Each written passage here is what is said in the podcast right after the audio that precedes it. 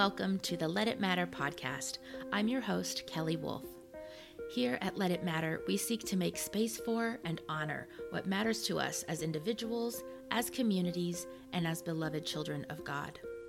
The Bible tells us in 1 Peter 5 to cast our cares on God because God cares for us. That tells me that God cares about what we care about. In their song of the same title, the group Johnny Swim offers this invitation If it matters, let it matter. So that's what we're going to do. I invite you to join me for the next 30 to 45 minutes as we make space for, honor, celebrate, or lament, and as we name what matters. Hello and welcome. I am so thankful you're joining me for this episode. Today on the Let It Matter podcast, I'm joined by Kaitlin Curtice to discuss some of the themes from her new book, Living Resistance An Indigenous Vision for Seeking Wholeness Every Day. Before we dive in, if you could please take just a moment to pause this episode and hit subscribe or follow wherever you are listening to this podcast, I would appreciate it. And then if you're listening in Apple, if you would leave a rating and a review, it is such a huge help, especially for uh, just burgeoning podcasts, a new podcast like this one. Um, I just would appreciate it so, so much.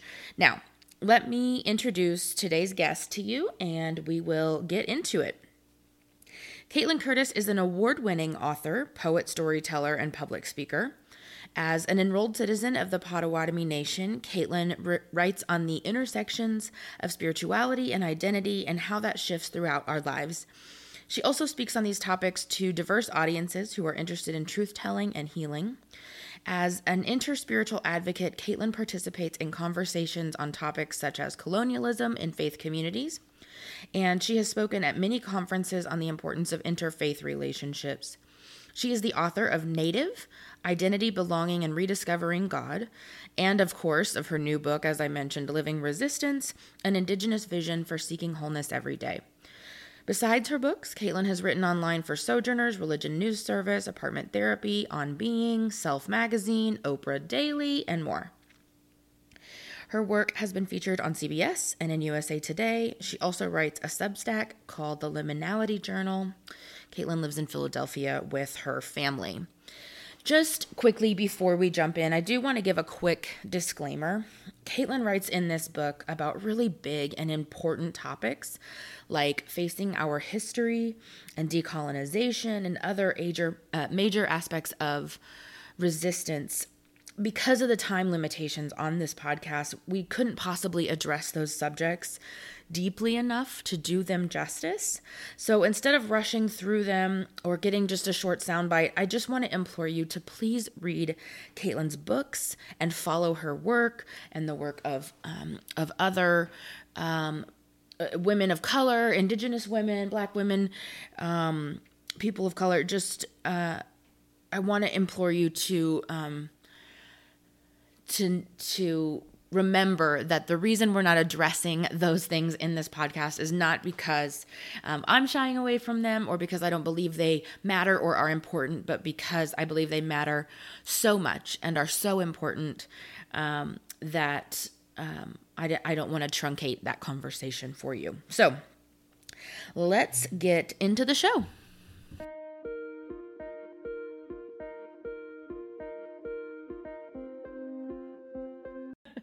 Okay, Kaitlin Curtice, thank you so much for joining me here on the Let It Matter podcast and welcome. Thank you so much. I'm so happy to be here. So, first of all, I want to say congratulations to you because I saw yesterday that Living Resistance is a number one bestseller on Amazon in its category, Christian social issues. And for that to be the case three days after being released is a really big accomplishment. And I just want to say congratulations, and I'm thrilled for you about that. Thank you. It's such a, a fluctuation of emotions and and ratings. It'll like be there for yeah. 10 minutes, but it counted, you know, and you're like, you got the screenshot, it, you know? yeah. um, but it's been, and I feel so like supported and loved in this book release. So I'm so just yeah. grateful. So, full. and I know, I know you released Native out in the middle of uh, COVID, I mm-hmm. think, right? It happened mm-hmm. right right around COVID, and yeah. so, um, you know, I know this is that's it's it's a whole different process with every book, and so I'm just I'm thrilled for you to be um, finding success so early with this one. Um, so as we begin here, um, I've I have introduced you to at this point in the episode. I have introduced you to um, to my listeners, and also I've given a disclaimer about how um, in the book you write so thoughtfully about topics that are much bigger than we would have the time to explore in this conversation. Yeah.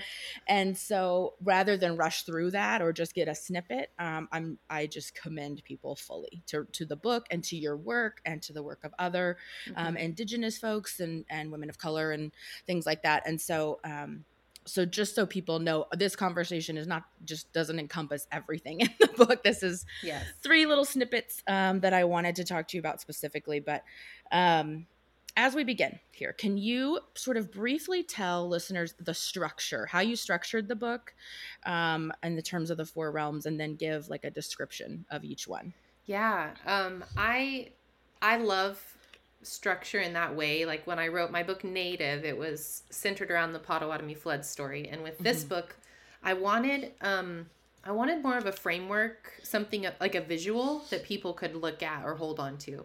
Um, some sort of moving thing that can can guide us. And so I mm-hmm. created this this framework called the realms of resistance. And so they go within my book and um, and on the cover of the book you'll see them. It's this Venn diagram of three circles. Yeah. And the top circle is red the the bottom left circle is is brown and then the right circle is blue and then you have this gorgeous sort of um, golden yellow overlap in the middle and mm-hmm. so um you know the core of this book is that our resistance is also about our care our care for ourselves our care for one another our care mm-hmm. for futures future generations who come after us our care for mother earth you know it's centered around all of that encompassing resistance. So so i wanted it to flow and move and these circles are not linear. They're cyclical right? Uh, mm-hmm. so much of our uh, western thought is that things need to be linear and we know that they're often not. Our cycles of grief are not linear. Our yeah. seasons like we live in seasons of the earth that are not linear.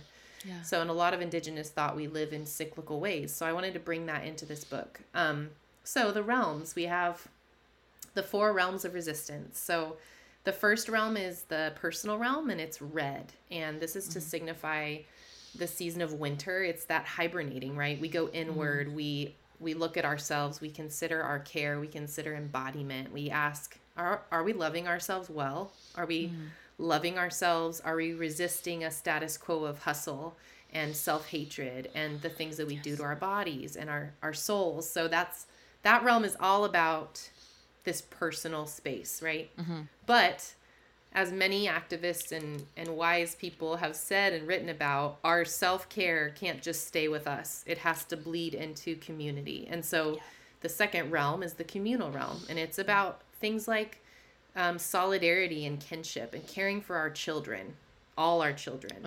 Um, and so that realm is brown and it represents spring. And it's this time I imagine of us planting seeds in the dirt. You know that time when mm-hmm. we're we're saying these are the things that matter to us and we're going to we're going to plant this seed and see what grows from it.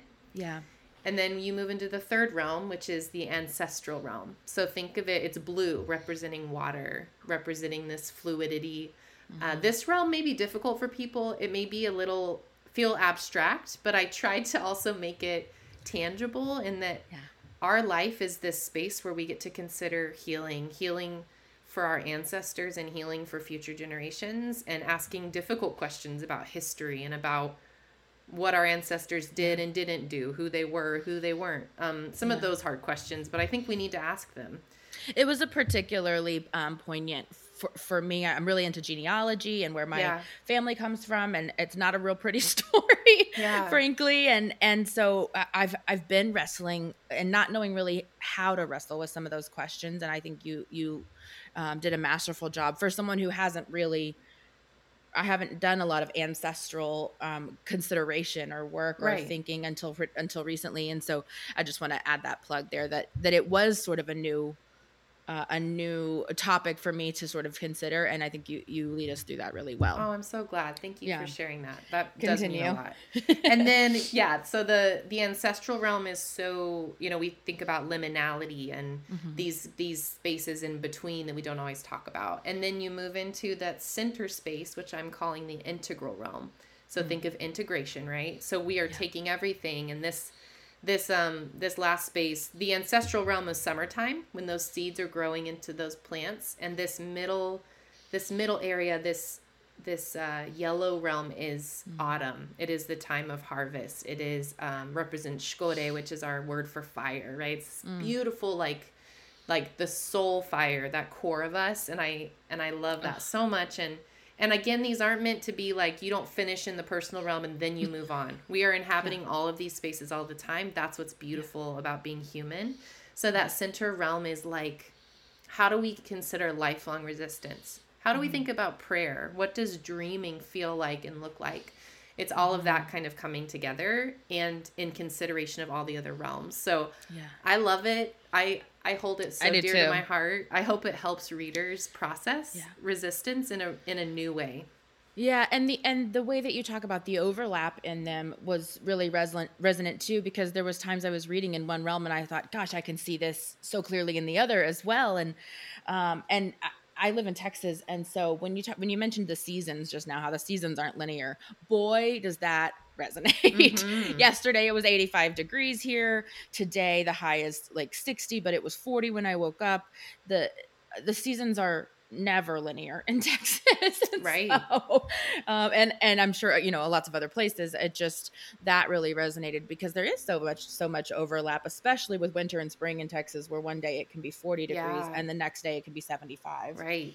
um, and and then back. And so, yeah, I I am so thank uh, thank you for walking us through those. And I, and I want to say also, people obviously can't see us, but this is one of the most beautiful covers hmm um, I've ever seen. And then on the end pages as well, I have the paperback because I got it from your publisher. But um, the hard uh, the hardback copy that you have, the end pages are also sort of illustrated with these themes and um, and the art the artwork and and the colors that you mentioned for each of the realms. And so it's just. Um, it's a beautiful way. I'm still sort of thinking about a conversation I had with Kelly Latimore recently about how art can, you know, what we want to put in front of us. hmm Um, and so the way that those pages keep in front of us the themes that you and the structure that you mentioned in the realms is really Yeah. cool. Um, okay, so within the personal realm, this is um, one of the first things I wanted to talk to you about is uh, one of the ways you suggest we can live resistance is through radical self love. hmm Um, can you that can it can sometimes feel buzzwordy and then nebulous. So we can sort of start to Totally. is that a massage? Is that a mocha latte? Is that um you know what i mean? Is it mean spending money? Is it a privileged thing that uh, only privileged people can access radical self-love? Right. so can you talk about why that's an act of resistance first of all? And then how can we embody it practically as we journey uh, you know along this road of resistance? Yes, thank you for asking this. And I write about um I write about, you know, self-care, the problems Mm-hmm. with our whole ideas of self-care even in my book Native. And so I touch on that a little here, but I I wanted to move more into self-love because it is more concrete and Yeah. it's more challenging. So even self-care has become a bit padded like it is the spa day it, which there are many things that are self-care has self-care been totally taken over and self-love taken over by capitalism and consumerism yes it has been made into a product that only those who can afford it can get it you know there Yeah. are things like that i'm trying to approach it differently and i'm trying Yes. to especially approach it from an embodiment lens um, because i'm someone who struggles with embodiment i struggle with anxiety i have a lot of things that i was very honest about in this book yes and I wanted to start right away with some of those ideas. So, you know, I have a, a chapter on presence, a chapter on self love, a chapter on embodiment. And each of those go together, you know, Yeah. they all affect one another. And, um, for example, you know, coming to terms with my own anxiety and asking it questions. And I even have an essay in the book describing what it feels like when my anxiety sort of settles in on my body. And I was hoping that that all of those stories just might make this work a little more tangible for people. Mhm. The reality is that as an indigenous woman, I talk about this that colonization has disembodied us from the land, from Yeah. ourselves, from Mother Earth. And so, any human, our work is to uh, become embodied again to heal. And a lot of that does have to do with connecting back to the earth, connecting back to our child selves, you know, going through these deep processes of grief. It's not easy. Um, Self love is not easy. And I, um, I reflect this beautiful book. Um, it's a book on coming home by um, the author is Najwa Zebian, and she is a beautiful, beautiful writer. And her book is about these ideas of coming home to ourselves. And she writes about this room of self love versus a room of self hate. Which room are we entering daily? And Yeah. and we have to come to a point where we decide not to keep entering that that self-hate room but to to create a different room and i thought that was just such a beautiful imagining these these rooms inside ourselves Yeah. that we're entering into daily. What a beautiful way to describe that. Um Yeah. you know i i even touch on i touch on deconstruction a little bit because a lot of us have come maybe it's just your family or maybe it's a religious institution. Um, whatever it is a lot of us have come out of traumatic experiences where we weren't fully loved and i wanted to touch on that um, that self-love is also sometimes leaving those spaces and finding new community and asking who god is in a very different way. And i hope that people feel safe in some of those stories and and have space to ask what self-love means for them. It's so interesting when uh, you know when you think about the rooms that you just you know that that um, that author describes, and I'll link to that in the Yes, in the show do. notes as well. Um, because uh, also thinking about our child selves, right, and reparenting and self love. Mm-hmm. I don't recall a time until it was years of learning it that I entered the room of self hate as a child. Mm, I I I that would have been a foreign concept uh, because it was there was so much. uh, Just thinking about my childhood, um, I had a very blessed uh, childhood. Things got harder as I became an adult, but right um, but there's so much light in my eyes when I picture my child self. There's Mhm. just light and fun and creativity and curiosity um, and all these things, and I- and I wouldn't have it wouldn't have occurred to me um, that a room of self hate even lived within me, um, Right. and and that that room I constructed and the and society constructed over Right. time. Um, and so it's a sweet way of reparenting, which is something we talk about a lot through various themes on this podcast, to reparent ourselves and our child selves to say, like, we don't even have to, that room doesn't have to live here. It didn't Exactly. always Exactly. live here. yeah yeah, that's, it's so beautiful. And you're exactly right. Self love is not for the faint of heart, it's not Yeah. the easy road. no it's not Yeah. Um, so uh, this was in, um, I believe this was in the communal realm, the ethics as resistance.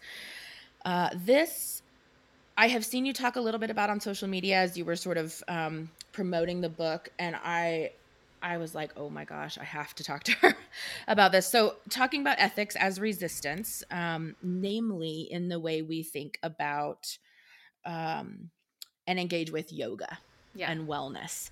Um, so you write in the book ethical resistance means paying attention to the many ways our institutions, medical, religious, fitness, social, tell fat bodies, transgender bodies, disabled bodies, short bodies, and black and brown bodies that they are not enough. Mhm. I I almost fell out of my chair. This is so profound, and I wonder if you could just talk about sort of what you mean by this, and and then what it looks like to engage these spaces then ethically, if that is something that someone you know chooses to do, and with an eye toward toward resistance and liberation. Yes. Um, I was um, adamant to talk about this because, Yeah. you know, so it all stemmed for in my so for my personal life, this Mhm. stemmed from, uh, like five years ago. I wanted to attend a yoga class um, at my local gym in Atlanta, Mhm. and I went to one, and it was just really lacking in any grounding of what yoga is, and Uh-huh. it's in its origin story, in its cultural story, and in the spirituality of it, even. And I was really mm-hmm. frustrated. It was also this, like, I write in the book, I think it was this weird mix of like instrumental music, but then like native flutes. It's always like strange, yes. you know, yeah. and I, yeah. I was just feeling like this didn't feel right. This, mm-hmm. this felt off and it didn't feel right. And so, um, I never went back to that class. And then that was one of the first times I posted about yoga. And of course, a lot of white yoga lovers got really angry with me. Mm-hmm. Um, and I wasn't saying you can't do yoga. I was just naming a really weird thing that I thought was sure. a problem. and then yeah. um, years later now there's incredible yoga teachers on Instagram that I follow. Um, mm-hmm. so Susanna um, Barkataki is one of them. She has an incredible book about decolonizing yoga and um, there's um there's multiple notes here susanna yeah. um there are multiple um yoga accounts mm-hmm. that are you know bipoc that are that are all sorts of bodies that are queer queer people like decolonizing yeah. yoga right trying yeah. to speak to this and so this was just because i had seen it because i started learning from these incredible teachers i knew that i needed to mm-hmm. um, keep paying attention and that I needed to say something. Um, and yeah. saying it in my book, I knew I wanted to write about like appropriation and some of these things, but I didn't want it to just be from an indigenous lens. I wanted to mm-hmm. talk about it in a bigger sense. And so the wellness world is a great place to start. um, and when we talk about whose bodies are allowed in those spaces and whose mm-hmm. bodies are not, you know, yoga spaces are like skinny white bodies and yes. a whole lot of yoga products and it has lost the essence of what yoga is mm-hmm. and there are so many incredible teachers that we should be learning from and so i i just needed to talk about it and so i wrote a chapter on the ethics of our resistance and i thought i hope mm-hmm. i thought i hope that when people read it that that idea of like oh the ethics of how we resist like it's not mm-hmm. about resisting always it's also about how we're resisting yeah. Are we paying attention to how we are doing these things? Because we we can always have good intentions and we can mm-hmm. still be harmful.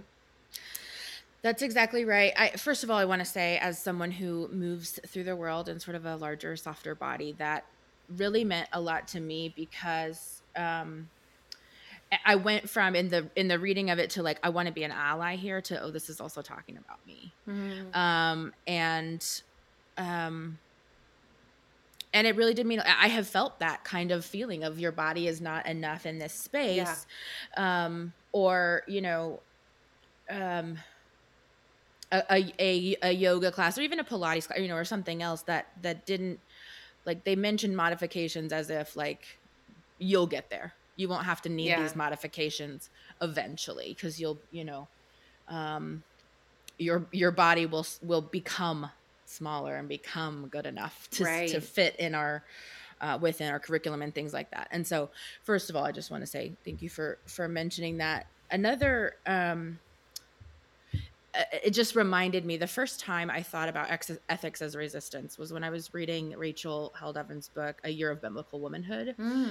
and she talked about where she like what brand of coffee she was buying Oh, okay. I don't know if you've read yeah. it, but she was talking about like um, because of the child labor and child slavery and and some of the just horrific ethical issues that some of mm-hmm. these big name coffee um, makers or coffee manufacturers um, employ, especially over in Africa, and how like the supply chain matters. Right. What's happening in the supply chain matters, and um, and so it's you're writing in this chapter i just want to say reminded me of yeah. that that like it's not just the thing you're doing you can go into it with great intent and you can even be someone who practices decolonization and as the best you can you know in your world um, but then the environments you enter in the products you buy things like that um, yeah. also matter and your your chapter um, i felt like really really honed in on and not in a shaming way where like life becomes so difficult you can't possibly move through it right and that's what i was about to say like this is yeah. not to shame people out of doing yoga or you know learning about other cultures or yeah. like there but but let's always ask how is my resistance even even grounded in in passion and justice and wanting to end oppression whatever it is let's mm-hmm. just make sure we're doing it in a way that honors the cultures around us the origin stories around us and i thought yoga was just such a perfect portal for that and yeah. for me to say something and um and I, I hope yes that it doesn't shame people out of even trying but that it helps them enter deeper into this beautiful conversation these beautiful possibilities i want us mm-hmm. to like see resistance as something exciting like we're yeah. we're getting to be better humans with each other that's a yeah. lovely thing right it's a lovely thing i wish you guys could see kaitlin's face when she's talking about this i can tell it's something that you're not just passionate about but joyful about yeah and sometimes resistance feels uh, like you have to be angry to engage yeah. in it and Which so is, to see the joy in your face as you're talking about it really is it's sort of a reset on what resistance even can look like in a, in the day to day. Yeah, and even the cover of the the book I said I I don't I while I absolutely love a raised fist, I wanted the cover of this book to have something softer mm-hmm. to pull people in or to be curious like why is there a book on resistance and it looks soft or mm. what is what is this? Why why did why was this chosen that's odd you know to even yeah. spark some curiosity or discomfort in thinking mm-hmm. of resistance in a different way made me really excited so. yeah i love that so um, I feel, I feel like our time is flying by. The last thing I want to specifically talk to you about in this conversation is solidarity work yep. as resistance. Yeah.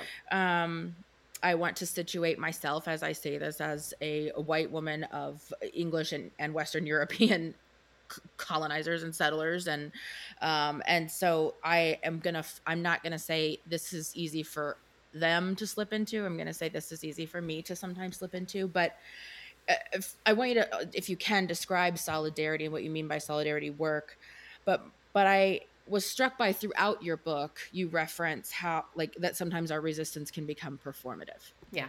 Um, and so i want to talk about like ways that we can we can hopefully divert that. We can hopefully um, uh, arrest it in the process of um, of becoming performative. So first, if you would. Um, tell us what you mean by solidarity work as resistance. Yes. I'm actually going to go to my book right now and read you a little bit just so that yeah. here we go. Okay. Um just to give you a definition because I love those. And so Please. I should read what I wrote. Um, let's see here. It's so, a really good book. um, let's consider what solidarity is, where it comes from. The word originally came from Latin, meaning sturdy, firm, or undivided. And then, like many words, it found its way to the English language, where it now means unity as of a group or class that produces or is based in community of interests, objectives, and standards. Mm-hmm. So, resistance is directly tied to embodying solidarity. To resist the status quo of hate, oppression, or injustice, we must be clear about what our solidarity is grounded in. What are the objectives and the standards that we are holding ourselves and each other to?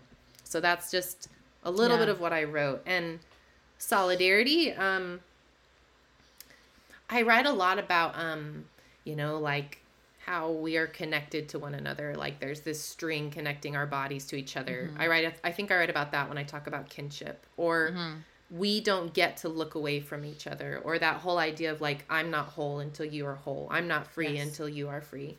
Um, that's such a beautiful and terrifying idea. And i mm-hmm. think that what often happens in any of this kind of work is that we want to we want to practice solidarity and then we want to rush it. We want to like get to the answers really quick and we burn mm-hmm. out. That's what happens you know? Um, yeah. we panic and we say god i want to be part of this movement um, and then we burn out. And I think that that I think that that is the point where it can become performative. Um, mm. That we're kind of we kind of want to keep the facade up that yes we're doing the work we're doing the work but we're really like completely burnt out and we don't know how to fix that and we don't know where to start and we're not really feeling like we're connecting yeah. Um, of course there are layers of privilege right that there are in solidarity some of us are asked to give up some of our privilege. Some of us are asked to step into spaces that are uncomfortable for us, right? Mm-hmm. Um, you know, that's always going to be important. Um, understanding in our solidarity moments that our society honors solidarity in some people and not others. Like I write about how we treat white activists versus activists that are not white, you know, yes. like how um, yes. how they are treated, the differences in those things So, what I would say to people as we're entering into this idea of solidarity, mm-hmm. we're asking what is the core of our connection with one another? Why do we care? Mm. Do you care about Indigenous rights? Then join me. Do you care? Do you really believe that Black Lives Matter? Then join me. Do you really care about trans kids? Then join us in these yeah. movements. Um, and don't burn out. Like, like trust your body, trust yourself. I think the other mm-hmm. problem that we run into is that we want to do all the things. We want to we want to be an ally in everything and and we should care about everything but also mm-hmm. slow down a little and choose the things that you're going to step into f- fully for this moment mm-hmm. and that can change that doesn't mean That's you're right. um, dropping one and saying okay i don't care about this now i'm going to care about this but yeah. when we try to um, fight hard in every single issue yeah we're going to burn out and we're going to not do the work well so choose yeah. the things that you want to enter into you know like choose those mm-hmm. spaces of solidarity carefully where you can best use your gifts where you can best use your your privilege your mm-hmm. power your resources and lean into those spaces because that's where that's where work is going to get done that's where resistance will happen you know it's it's something I think you do well. You talk a, a lot on your um about like so taking social media breaks or rest yeah. for your body or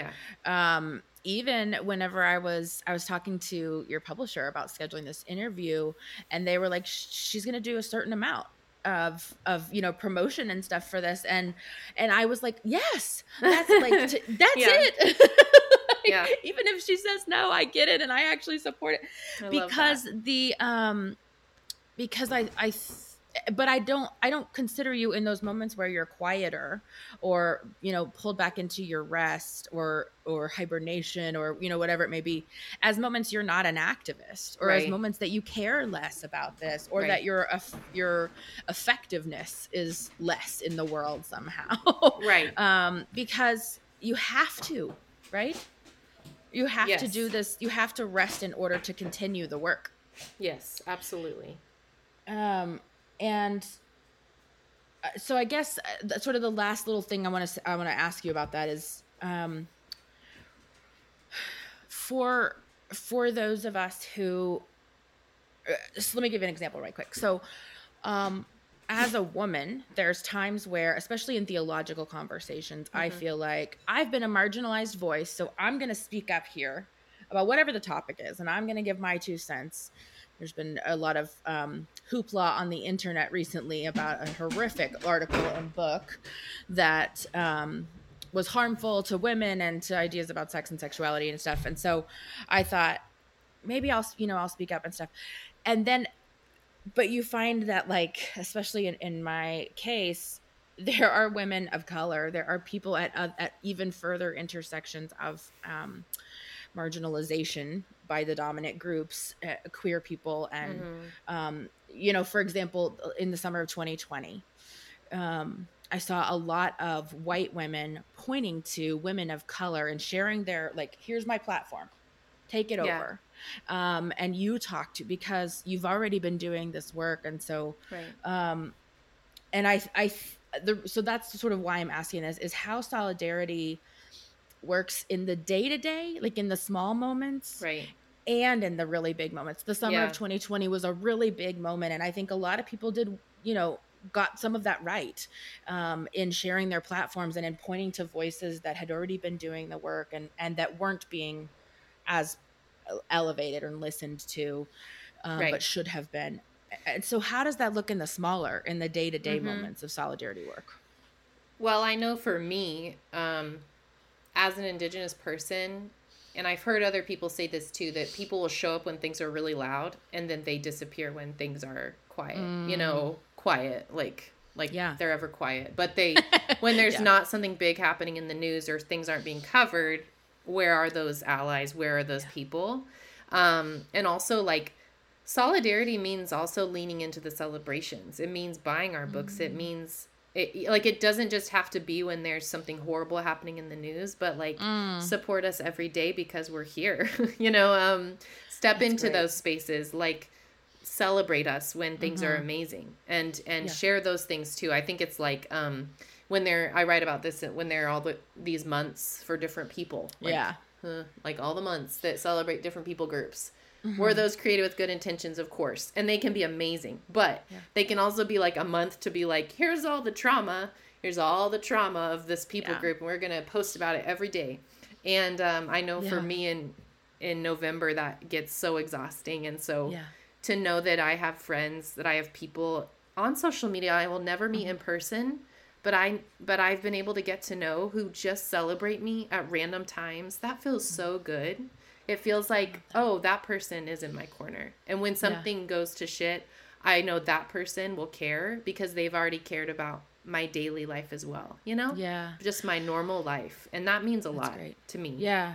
That's great. That's a really great a bite size. It reminds me of your um, resistance commitments, like at the end of the yeah. chapter. Some little just bite size or digestible or yes. first steps, things that we can do. Um, and and you also you mentioned recently, like if I'm the only Indigenous person that you're listening to, yes, um, you're doing it wrong. Like you you need more Indigenous voices. Yes. And so when when this episode airs, I will share that post to my Instagram stories and perfect and create a um a uh, highlight reel about it so that people can see who you tagged in that and say you know here's here are some more voices. Yes, yes that um, would be um, great. That is that is one of my greatest fears is mm-hmm. that someone's going to pick up my book and they're going to read it and then they're going to be like i read an indigenous person. So now anytime someone asks me i'm going to give them kaitlin's opinion mm-hmm. and i'm going to call it good. And i'm like please like read as many different indigenous voices. Our our nations are diverse, our cultures are diverse, our religious ideals are diverse, um, mm-hmm. our experiences are so diverse. Like you, please don't let me be the only Indigenous person you read. Please read um, voices that are far different from mine, and yeah. you know, and um, respect those voices and let them shape you. I hope. I hope that that that all these people I quote in my books is for a reason, so that you'll go read their books. That's great. Um, as we wrap up, can you tell people tell people where they can find you, your website, your links, your socials, all of that? Yeah, um, I'm I'm definitely on Instagram a lot, and so that's where I am mostly as far as social media goes. Of course, mm-hmm. you can check out everything on my website, KaitlinCurtice.com, and then I also have the Liminality Journal, which is my Substack, and that is a great place if you want to stay connected yes. with me and get news and I don't know, explore poetry with me. That's uh, what I love to do there. So yeah. I would love to see you in that space.